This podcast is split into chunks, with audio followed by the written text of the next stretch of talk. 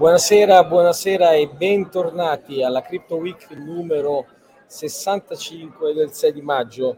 Anche questa settimana siamo in trasferta, siamo alla Crypto Coin Conference di Bologna, siamo proprio nelle battute finali.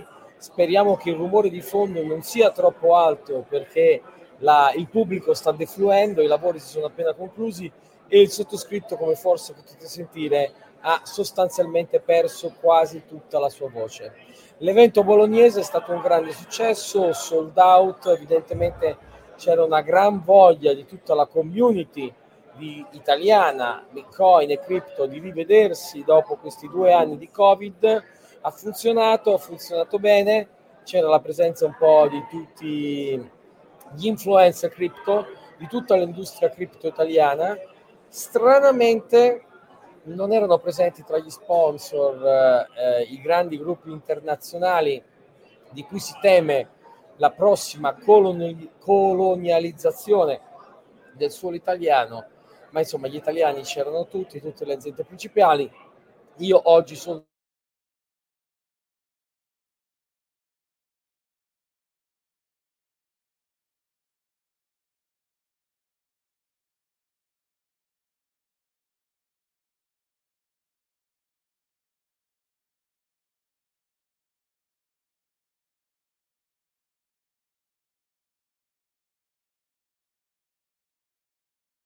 capisco cosa sta succedendo, ma noi proviamo ad andare avanti come se nulla fosse, tanto peggio della Crypto Week di Miami non potrà evidentemente essere. Notizie della settimana, bisogna partire sfortunatamente dalla notizia di Bitcoin che scende sotto i $37,000 e quindi è una doccia fredda per tantissimi investitori di lungo termine e per i trader. D'altronde il mercato ha ritracciato significativamente tutto il mercato, non solo il mercato cripto, ma anche e anzi soprattutto il mercato equity. E sì, perché la Federal Reserve ha aumentato i tassi di interessi, ha dichiarato l'intenzione di aumentarli per 50 basis point, il rialzo più significativo e più tempestivo e veloce degli ultimi 22 anni. Quando una banca centrale alza i tassi di interesse, la liquidità disponibile per gli investimenti diminuisce e quindi ecco che è crollato l'azionario ed è crollato anche tutto il mondo cripto. Ora, che crollino in queste situazioni coin poco affermati, molto speculativi, lo si capisce, perché venga giù anche un coin come Bitcoin, che è well established e che in qualche maniera è evidentemente per tanti un bene rifugio, è più difficile da comprendere, anche Ethereum, insomma. Vedremo, come sempre in queste situazioni di mercato, l'abbiamo visto negli scorsi mesi, negli scorsi anni, da quando la pandemia ha aumentato la correlazione di Bitcoin con le altre asset class, pur sempre limitata al 20%, nelle situazioni di shock, cioè quando si vendono gli asset rischiosi, si vende anche Bitcoin. Poi però tipicamente sul mercato intervengono mani forti a comprare. Vi ricorderete che l'ultimo crollo che c'era stato in occasione delle sanzioni russo-ucraine, per la guerra russo-ucraina, 3-4 giorni dopo gli investitori istituzionali americani raggiungevano il loro massimo storico di esposizione a Bitcoin. E allora un Bitcoin che ormai fa sempre più parte del mondo finanziario tradizionale, se scende sul mercato evidentemente resta ancora rampante tutto il mondo cripto per quello che riguarda i venture capital, cioè gli investimenti in aziende. Sostanzialmente solo nel primo trimestre di quest'anno Reuters ci racconta che gli investimenti di venture capital hanno superato i $10 miliardi nel segmento cripto. E allora non si capisce bene il titolo del Wall Street Journal che dice appunto Wall Street, cioè l'industria bancaria e finanziaria americana, abbraccia di malavoglia il mondo cripto, ma lo si capisce meglio se si legge il sottotitolo. I money managers vogliono che le banche facciano custodia di cripto e consentano il trading di cripto. Insomma, le banche quello che fanno di malavoglia è servire i loro clienti. Oh, povere banche, chissà che cosa sono nate a fare se non a servire i loro clienti. Altrimenti si può sempre fare come amano fare le banche centrali, le quali 9 su 10, secondo un sondaggio della Banca del Regolamento Internazionale, la Bank of International Settlements, la banca centrale delle banche centrali, dicevo appunto, un suo sondaggio dice che 9 banche centrali su 10 stanno esplorando come fare contanti digitali di banca centrale. E sapete che questo è il lobby con cui amano baloccarsi tutti i banchieri centrali al mondo.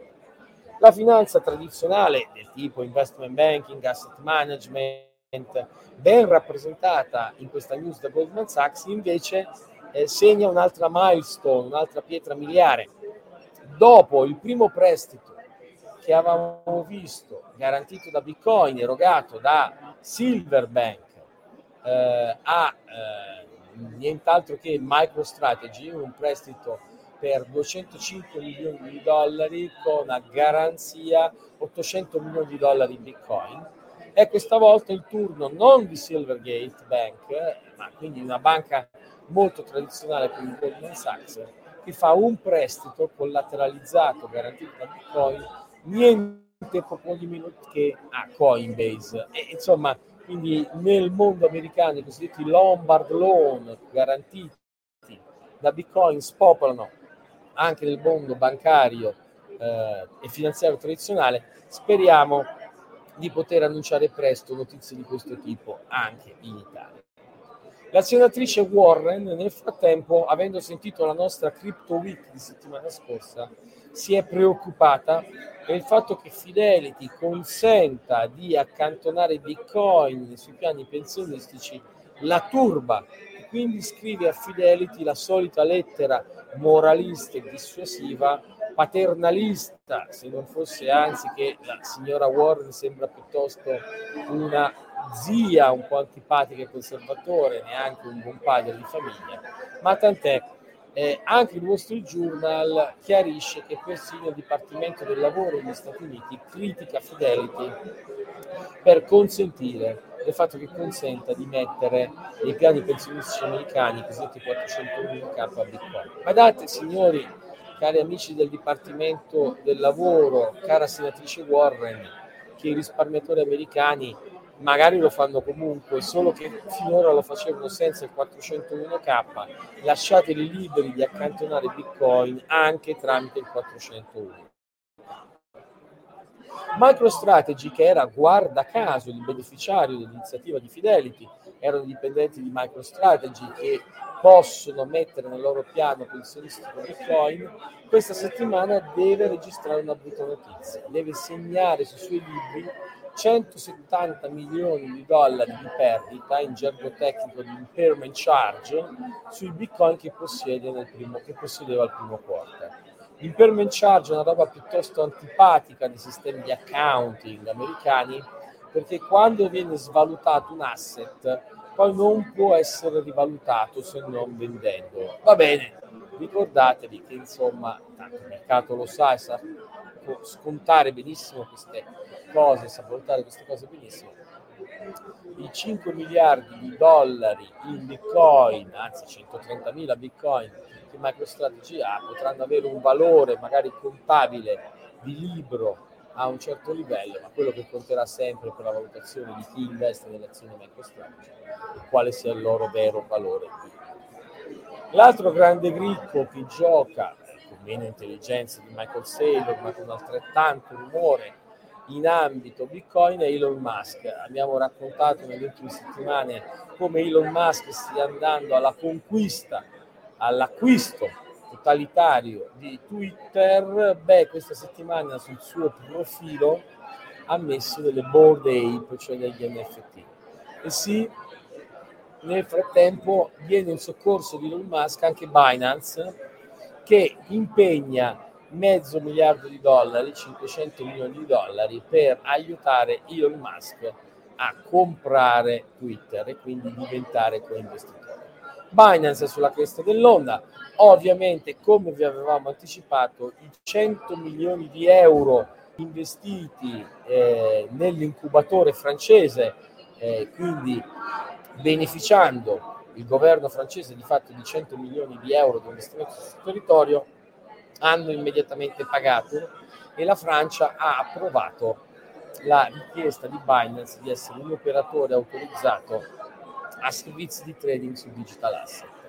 E vabbè, queste, insomma, le licenze gli operatori se le comprano anche a suon di centinaia di milioni, perlomeno operatori come Binance che hanno un track record non proprio pulitissimo dal punto di vista regolamentare, quindi devono rifarsi una virginità.